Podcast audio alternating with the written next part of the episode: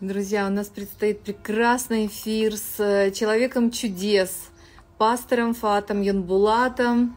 А, вообще интересно, что, мне кажется, к нему подходит такое слово, как экстравагантный, потому что он а, тот человек, который не боится быть а, не боится быть проводником Божьего послания, послания которое не укладывается в голове, а с другой стороны это Божье, Божье Привет послание. Всем. Привет, слава Господу, привет, Казань, и очень рада вас видеть, пастор. Угу. Аллилуйя. А, я, я знаю, что очень многие люди будут скучать по вас больше. А, вот вы уже это организовываете.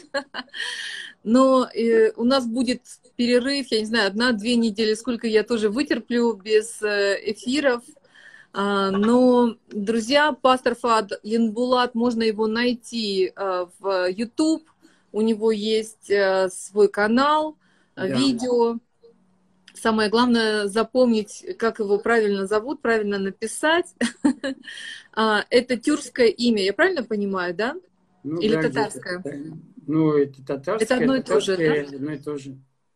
Вау. Русская это, это как бы группа, из, группа из как бы национальности с одним языковым источником. Аллилуйя, аллилуйя. Приветствуем всех, дорогие. У нас тут э, звон колоколов создает такую необыкновенную небесную атмосферу.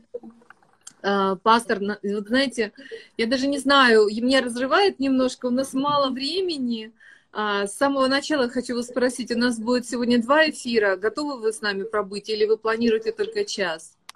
Ну, я думаю, полтора эфира можем сделать. Ну, славно. А, потому что я знаю, что есть очень много чем вам поделиться, и хотела бы также спросить все-таки вот ваше мнение о а, теме, которой вы хотели поделиться, пророческое понимание времени – не только со стороны вот мистики, чудес, но и толкования, наверное, знамений времени. Вы хотели поделиться вот в прошлый раз. Угу. И м, вообще эта тема активизации пророческого такого м, мудрости Божией, да, взгляда вот через Божью призму, Божью перспективу, она очень важна. И хотя у нас есть э, ряд вопросов, которые я вам пересылала, которые ну, в соцсетях люди написали. Я бы попросила вас вот с самого начала а, по возможности раскрыть э, вот эти несколько тем. И, конечно, Давайте. А, конечно, мы помолимся, и э, вы один из тех людей, который э, ну, мне кажется, вообще уникумы такие на нашем пространстве, которые молятся о потере веса в том числе. А это очень востребовано, как минимум, Хорошо. больше половины нашей аудитории. Хорошо. Аллилуйя. Аллилуйя. Вот, и я передаю вам слово, приветствуем вас и передаю вам теплый-теплый привет от всех. Спасибо.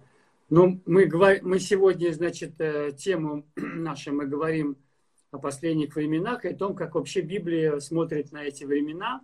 Угу. Вот, э, то есть э, мое основное понимание, что вот такое, ну, такое ожидание, что очень скоро все закончится, что вот очень скоро Иисус придет, такое, в принципе, очень много раз в истории церкви было. И, в принципе, мы должны жить таким ожиданием, что живите как будто бы Иисус придет завтра, но в то же время готовьтесь прожить до глубокой старости. Вот такой принцип должен у нас быть. Угу. Готовься прожить до глубокой старости, в долготой дни Господь тебя насыщет, но приготовься, что Он может прийти. Ну, в любом случае, конечно, я точно знаю, что завтра Он никак не придет. То есть Библия нас вообще предупреждает не, не в том, чтобы мы проспали этот день, но в том, чтобы мы не торопили этот день. Павел говорит, э, не, не спешить колебаться умом, будто бы наступает день Христов. То есть день Христов еще не наступает, потому что еще не пришло отступление, и не явится человек греха, сын погибли, который в храме Божьем сядет как Бог, выдавая, выдавая себя за Бога. Получается, при, перед тем, как придет Иисус, должны произойти определенные события. И они еще не произошли. Вот а, какие события мы, мы как бы ну, не, не просто ждем, а знаем, что они произойдут. Мы их вообще не ждем. То есть явление вот этого человека греха, отступление, а, отступление церкви некое, потом явление человека греха, сына погибели. А, многие люди претендовали на это место, но тем не менее никто этого не исполнил. То есть такого человека еще не было, и явно этот человек еще проявится. Э, это, это будет сверхъестественная личность. Э, я думаю, что она будет с нефилимскими корнями. Если вы в теме и вы знаете, что это такое, то ну, я написал книгу по следам нефилимов, что есть определенные люди с генами ангелов, падших ангелов. Вот эта, эта личность также будет э, с генами падших, падших ангелов, может быть, самого сатаны.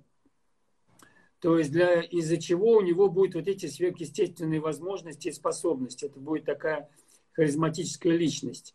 Но э, сегодня церковь делится на два лагеря Виктории, которые угу. э, часть церкви сегодня, ну, а те особенно, которые ну, любят благодать Божью, они идут благодать, и они говорят, что это все как бы было в прошлом, и этого не произойдет. И я очень уважаю эту точку зрения, и я не, ну, не буду как бы с ними спорить, но тем не менее это ну, не дает мне ну, как бы, это, как бы, тем не менее, это не, не дает э, мне запрета, чтобы не говорить об этой теме. Я должен об этом говорить и сказать именно, как я на все это смотрю, потому что ну, мы должны знать этих знамений времен. Знамения времен. А, то есть обязательно это проявится. То есть обязательно он проявится на сцене истории, и его еще не было. Угу. То есть храм Иерусалимский, его отстраивали, значит, но после Иисуса его, после Иисуса его ни разу не отстроили. То есть он еще ждет своей постройки. Сегодня есть институт храма, я знаю, в Иерусалиме. То есть они, они готовят этих молодых людей служить, приносить жертвы. Есть храмовые вещи, золотые все вот эти кадильнички, щипцы, mm-hmm. светильники. Все уже готово. То есть нет только лишь э, возможности этот храм построить, потому что на этом месте сегодня там, говорят, стоит э, ну, мечеть, Алякса.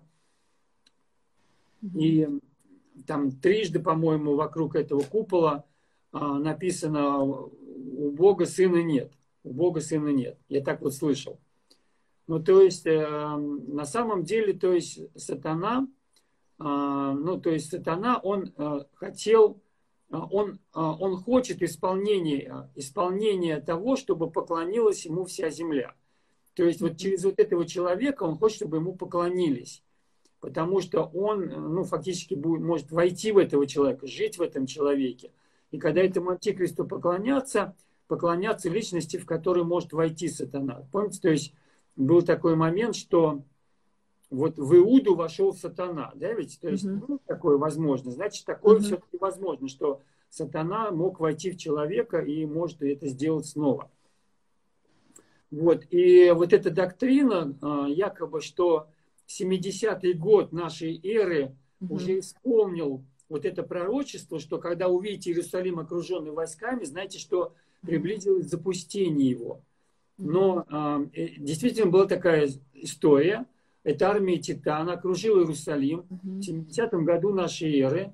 И они отступили после того, как он услышал известие о смерти своего родного отца и в то время императора Веспасиана – потому что он был всего лишь полководцем, этот Тит, и он э, вернулся в Рим хоронить своего отца и снял осаду. В это время христиане воспользовались этим обетованием, что Иисус сказал, когда увидите Иерусалим окруженный войсками, бегите в горы. То есть из окруженного города вообще бежать невозможно. Но тем не менее Иисус сказал, бегите из окруженного города.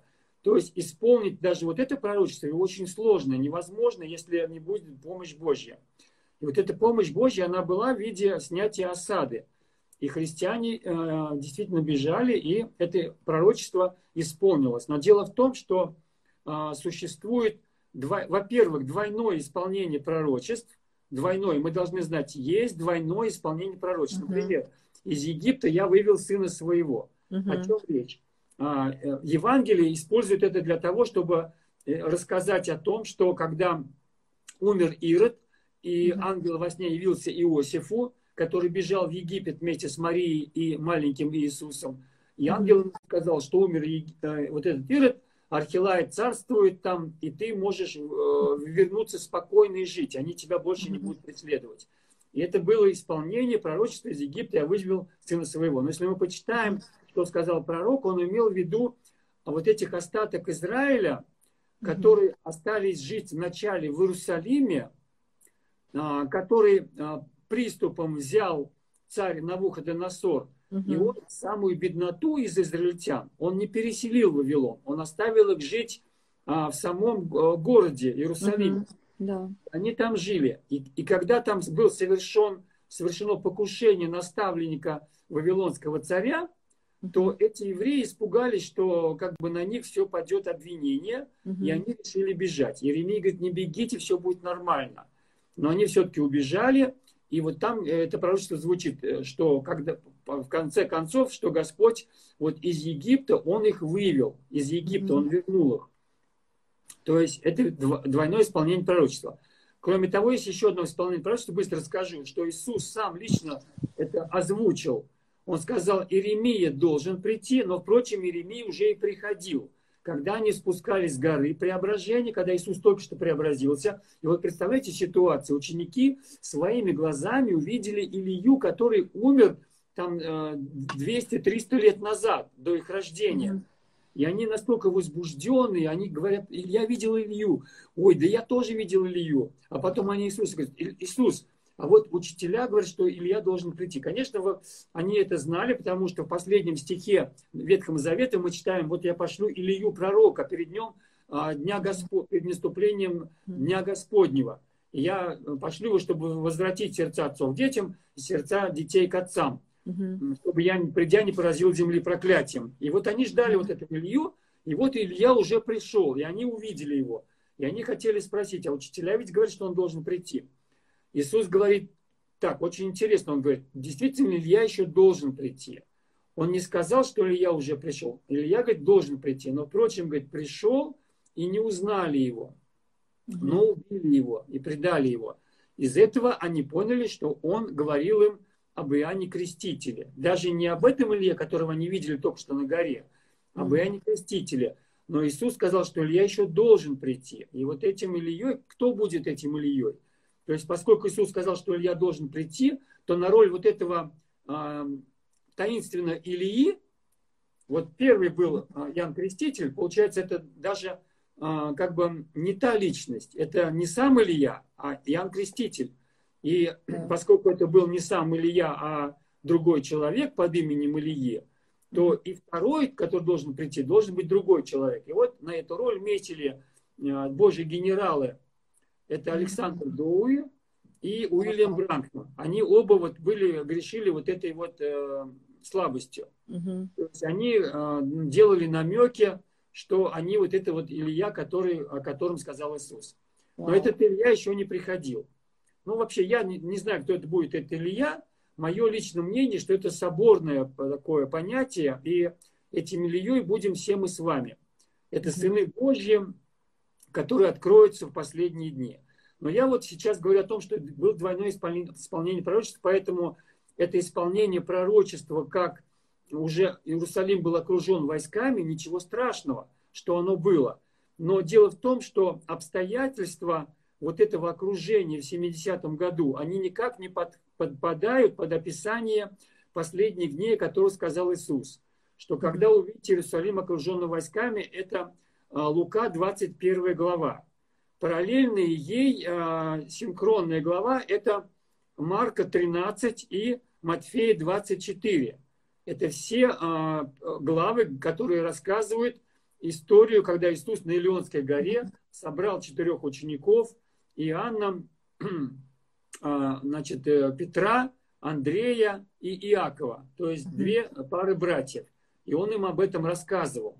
И вот когда он им об этом рассказывал, то он сказал, что когда, значит, увидите Иерусалим окруженный войсками, и потом, а, он сказано, будет скорбь, великая скорбь, какой не было.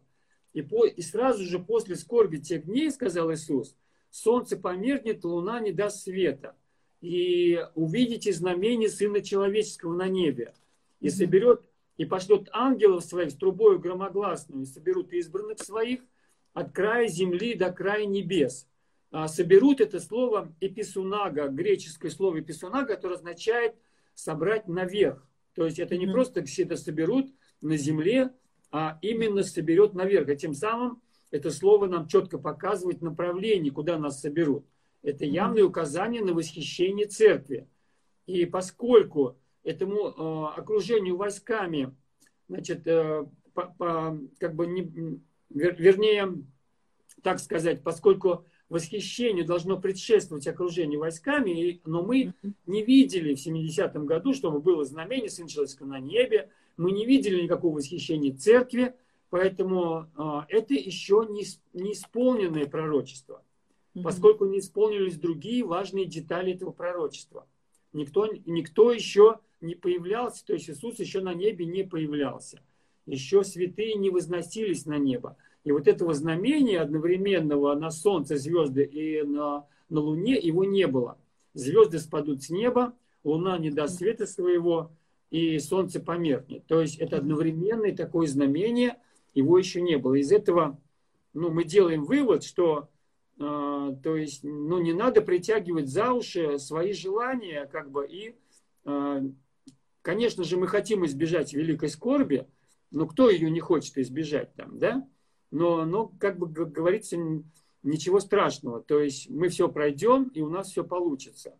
Э, это ну, никто, ни одно поколение не избегало гонений, ни одно поколение не избегало сложных времен.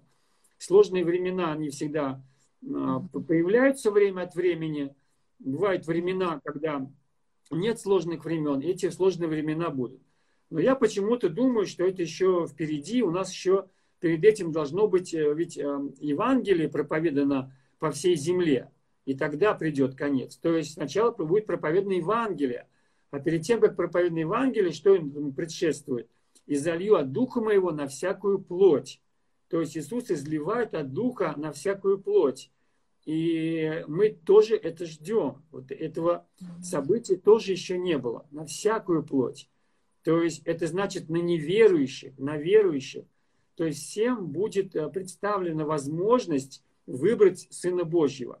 То есть никто не, будет, не может сказать, что ему не было сказано. Угу. То есть свидетельство всем народам, это не значит, что все народы откликнутся. Какие-то народы не откликнутся, какие-то народы откликнутся, какие-то народы частично откликнутся. В общем, будут разные меры отклика. И а, первый вот этот вот, я уже говорил, что первый миллиард – а, душ, которые мы ожидаем, будут спасены вот в эту декаду, в этот, до 30 -го года. Об этом пророчествовал пророк Боб Джонс, и он видел церковь. Я не знаю, знаете ли вы это откровение его, что перед смертью он пророчествовал, что он видел церковь до 60 -го года, вернее, до 60-х годов нашей эры. То есть 2060, там, допустим, 3, 2062, то есть он видел церковь. И каждое десятилетие Господь ему называл определенными временами. Вот mm-hmm. сегодня мы входим в десятилетие покоя. Что значит десятилетие покоя? Mm-hmm. Десятилетие покоя это значит, что ничто не нас не тревожит и ничто не, не крадет возможность нам принимать любовь нашего Отца. Mm-hmm. Например, Иов сказал, нет мира, нет покоя, постигло несчастье. То есть он заболел, у него была проблема. Имущество все было э, разграблено, дети погибли, сам он больной, и он сказал, нет мира, нет покоя. Вот поэтому любая потеря, любая недостача, любая ситуация, которая крадет у вас мир, а это может быть болезнь, финансовая недостача, ну, с детьми проблема, вот это все крадет мир, согласно вот это высказывание Иова. И вот этот мир, это не просто такой, ты вот такой, ой, как мир, ой, какой мир. Мир будет означать, что проблемы будут решаться, слава Божья будет являться, проблемы будут решаться, потому что в славе Божьей они очень быстро решаются. И Давид Херцог назвал славу Божью инкубатором чудес. То есть то, что происходило редко, будет происходить э, часто, то, что происходило медленно, начнет происходить мгновенно. Вау! секундочку. Аминь. Я, аминь. Я хочу, знаете, а, подытожить, вот маленький итог провести вот того, что вы сказали. Может быть, у нас действительно это будет как бы такой момент подведения а, общей истины, скажем, воедино. А, пастор Фаат только что озвучил свою позицию, которая э, является библейски обоснованной касательно пророчеств о самых последних днях на земле. И он сослался на то, что как бы мы все находимся в периоде последнего времени, но Иисус не придет до того, пока не исполнится. А, ну, я, я сейчас просто обобщу, да, в пять последних обетований. Во-первых, Евангелие будет проповедано до концов земли, в славе, в силе, которую земля не видела с момента, наверное, последней церкви, первой точнее. А, во-вторых, а, перед приходом Иисуса Христа придет, э, откроется сын погибели, антихрист, и э, это говорит нам о том, что книга Откровения пастором Фаатом и не, не им одним, в том числе понимается ну, те видения, которые видел апостол Иоанн, о как бы роге, о духе, который, э, духах, там, как жабы, которые ходят перед этим рогом, э, перед тем, кто говорит надменно и так далее – а, понимается буквально, что откроется антихрист, а, что будет его власть распространена как минимум на 10 царств и больше. А, значит, потом будет э, перед приходом Иисуса Христа также откроется огромное предвестие, предвестие к Иисусу. Можно это принести, можно это соединить с духом Илии, предшественник, который готовит приход Иисуса а, вот, вот пастор Фат э, это озвучил как совокупную церковь сыновей и дочерей Божьих, которые ходят в откровении Иисуса Христа, а, либо это, ну, кто-то может считать, что будут отдельные очень сильные пророки, прям действительно в духе силе, и силе или при, придут.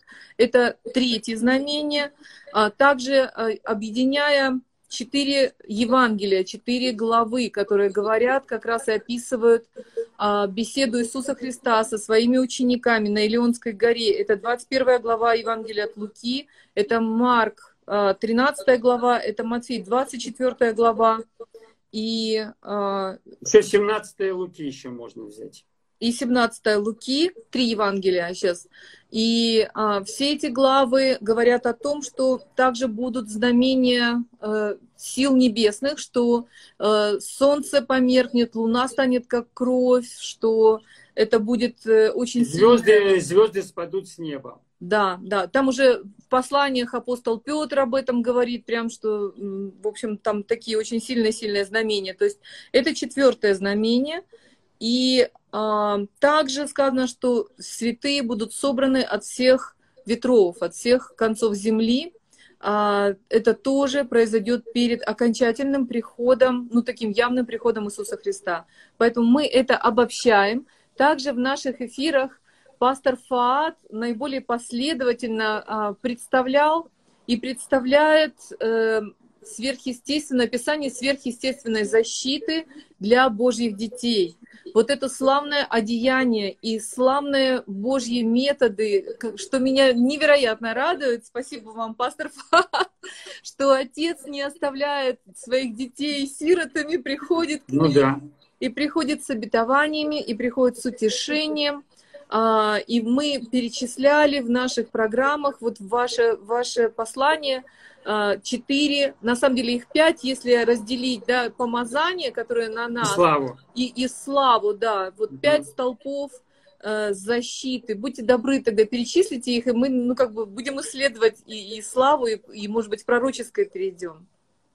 Божья природа в нас, Божья ДНК, семя Бога пребывает в нас. Это первый... Само по, само по себе это открывает в нас э, безмерное величие и могущество Бога. Аллилуйя. То есть, э, понимаете, то есть люди, которые, например, рождались от ангелов, угу. от ангелов в шестой главе Бытия, они имели невероятные способности.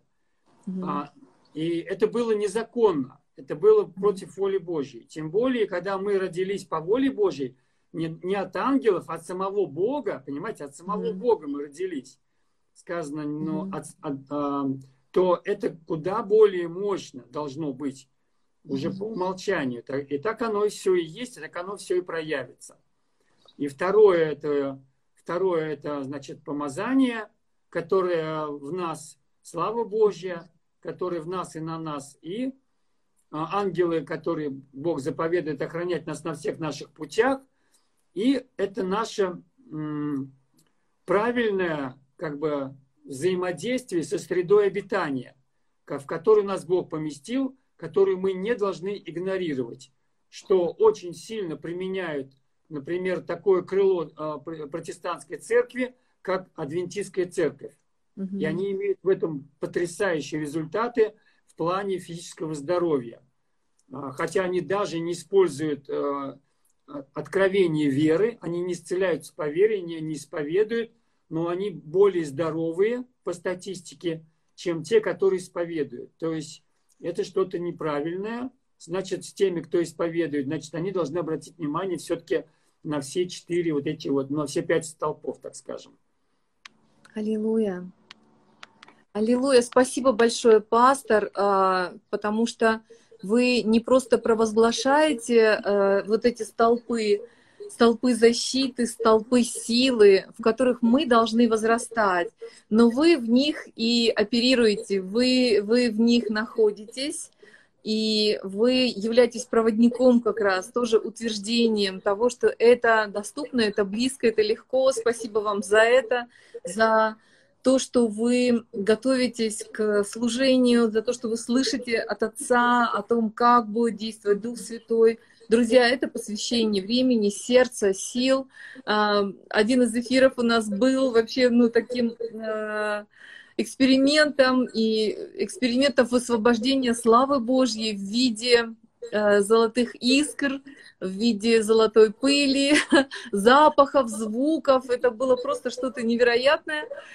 И я прошу всех расценивать именно это как игру, игру с Богом, потому что Он наш Отец, мы Его дети, мы несерьезные дяди и тети, мы учимся, и, знаете, весь мир учится чему-то в игре лучше всего. Поэтому мы играем а, в любви для того, чтобы э, знать Отца ближе, для того, чтобы жизнь наша была полна радостью, для того, чтобы эта радость переливалась через край с любовью, с уверенностью в том, что наш Отец — исцеляет этот мир, мы с ним взаимодействуем, и когда мы говорим а, в молитве, провозглашаем благословение, исцеление, это работает. Аллилуйя, Господь.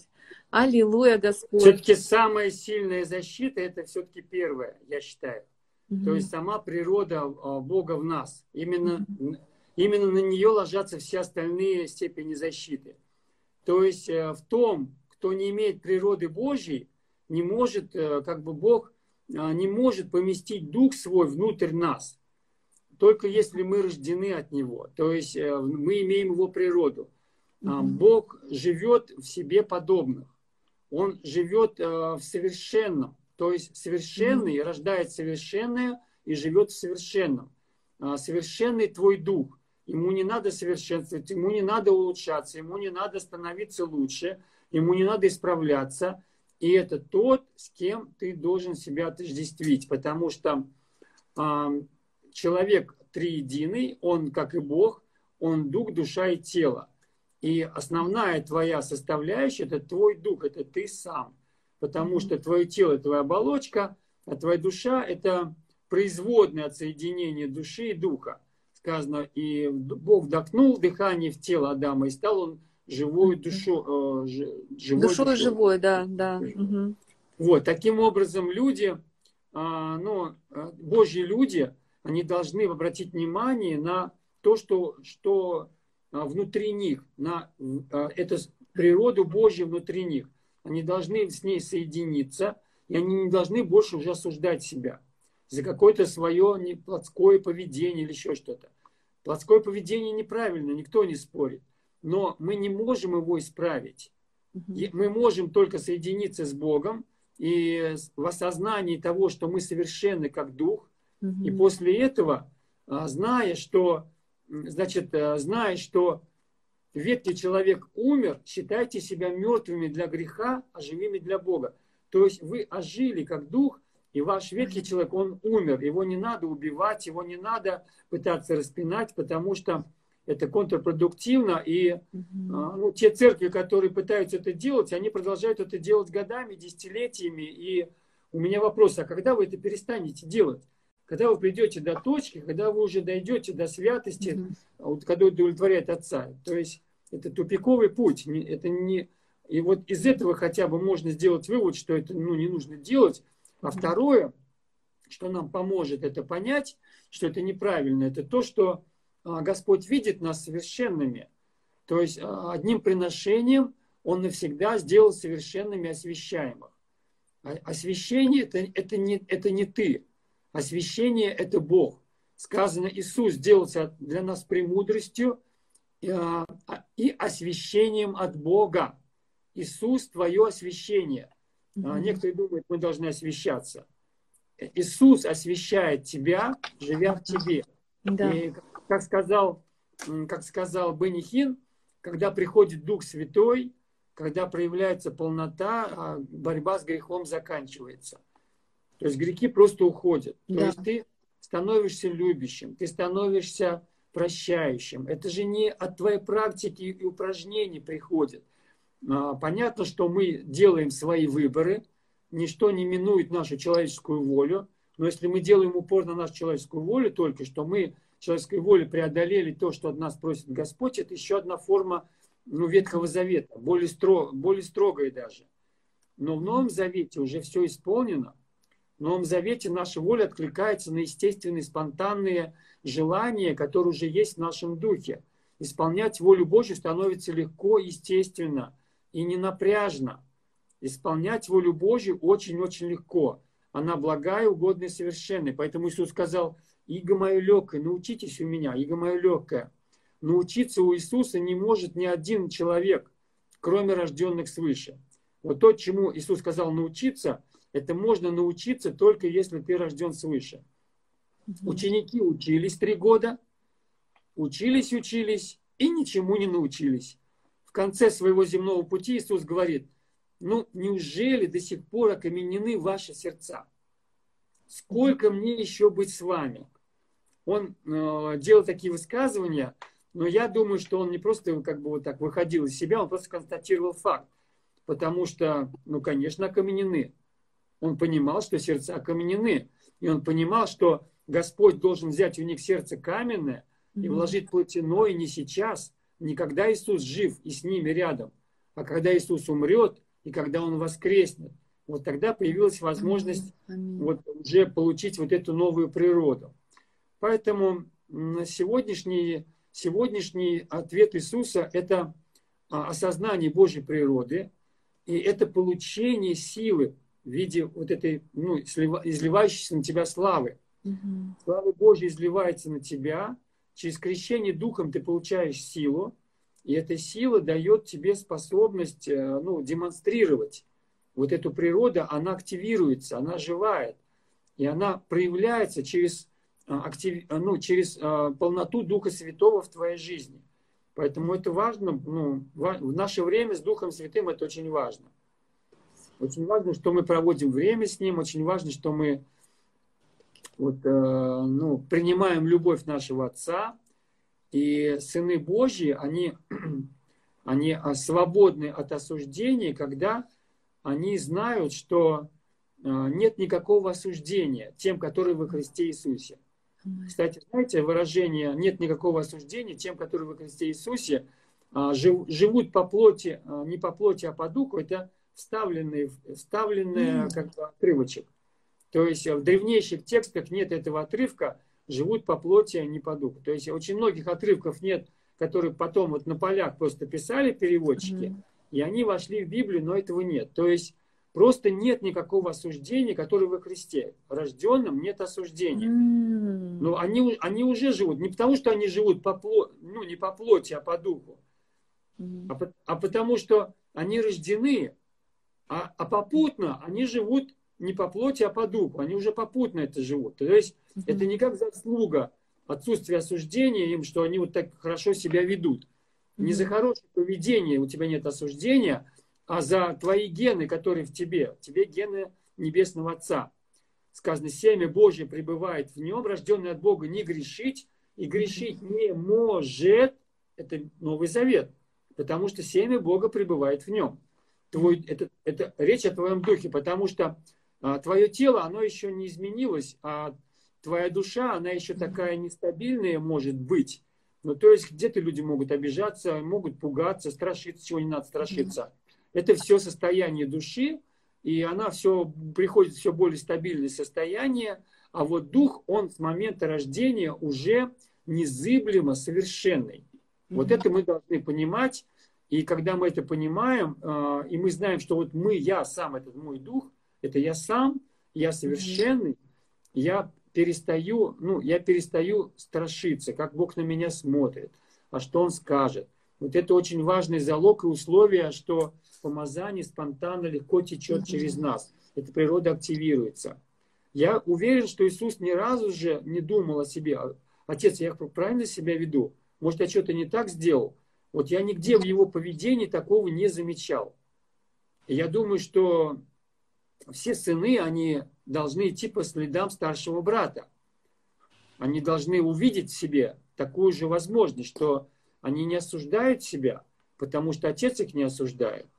Вот. И вот эти нестабильные состояния их души, которые выражаются, может быть, ну, каких-то высказываниях еще неправильных, может быть, поступках иногда, это очень быстро преодолевается не исправлением, ну, это, конечно же, все исправится, не, не твоим исправлением, примени, применением воли, только голой воли, угу. а воспоминанием, что твой дух совершенный, и ты синхронизируешься с твоим духом, и ты соединяешься с твоим духом, вот тогда твоя воля очень легко откликается. То есть тогда очень легко это тебе, ну, ты естественно не грешишь, а не потому что надо, и потому что он придется, и потому что должен не грешить. То а есть это твоя природа. Ты живешь естественно. И таким образом ты будешь и защищен, и благословлен, и ты будешь радоваться, и ты не будешь бояться этих предстоящих времен. Амен, амен, амен. Знаете, так поделюсь с вами маленькими новостями. Вот угу. в один из последних эфиров как раз пастор Денис Орловский подвел итог, скажем, ну вот он а, как бы две истины центральные выделил, на которых стоит, скажем, наша успешная жизнь, единение с Богом. Это первое и уверенность, и переживание сыновства и дочеринства в Боге. Как раз вот то, что Иисус Христос и принес, и то, что атаковал дьявол, а, то, что мы сыны и дочери, дочери и а, «Прибудьте в любви моей», говорил Иисус, вот на Тайной вечере в последние времена, и в целом Он говорит, «Прибудьте, прибудьте в любви». И вот это я вижу, что открывается для церкви сейчас для излияния славы. И второе, как бы такая мощнейшая истина, это завершенная работа Иисуса Христа. Да. Для меня вот эти эфиры стали именно благословением тем, что я увидела, что она была завершена еще до сотворения мира.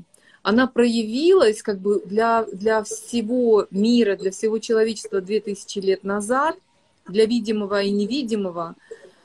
Но в духовном мире, в реальности духовной, она состоялась, и благодать оттуда истекала как бы все время существования Земли, все время существования человечества. Именно э, это видели наши отцы веры, Авраам, Исаак, Иаков. То есть Господь показывал им именно это, наполняло их радостью. Э, этому подтверждением служили заветы между Богом и человечеством изначально. И это то, что тоже делает нашу веру совершенной, знать, что э, все наши поступки уже искуплены из каждой тупиковой ситуации Богом, еще до нашего сотворения есть э, и предусмотрен совершенный выход, он уже есть, он уже приготовлен, все наши родные в Божьем плане спасены, и нам нужно вот действительно, стоя в этой синхронизации любви и слова, и духа, принимать это, взаимодействовать, чтобы это проявилось совершенной воле. Но мы это шаг за шагом узнаем, но просто это так благословенно видеть, что все эти шаги, все эти уровни, они уже благословлены. Там э, у вас, может быть, если получится, сделать звук чуть-чуть тише э, на, на устройстве. Спасибо большое. И с пастором Андреем Лукьяновым э, были вот вчера прекрасный эфир с молитвой, такой вот э, с восхождением, можно сказать, на небеса, но чудесное совершенно послание о трех уровнях молитвы. Как раз э, на втором уровне происходит переидентификация, скажем, нас, когда мы э, уже не приходим такими, какими мы сами себя видим, или там наши друзья, знакомые, э, когда мы начинаем переосмыслять себя в соответствии со Словом Божьим и называть себя не тем земным, каким я была там до прихода к Иисусу, а что Слово обо мне говорит, каким меня видит Отец, какой меня видит Иисус, какая я в вечности, и, э, и это нас приводит к третьему этапу уже к единению в Иисусе Христе. Все эти практики вы используете в своей жизни, это все вот совокупное такое откровение, оно открывается, в котором мы стоим, утверждаемся и преображаемся. И, пастор, спасибо вам огромное за то, что вы столько времени своей жизни тоже уделяете э, раскрытию этих истин, молитве,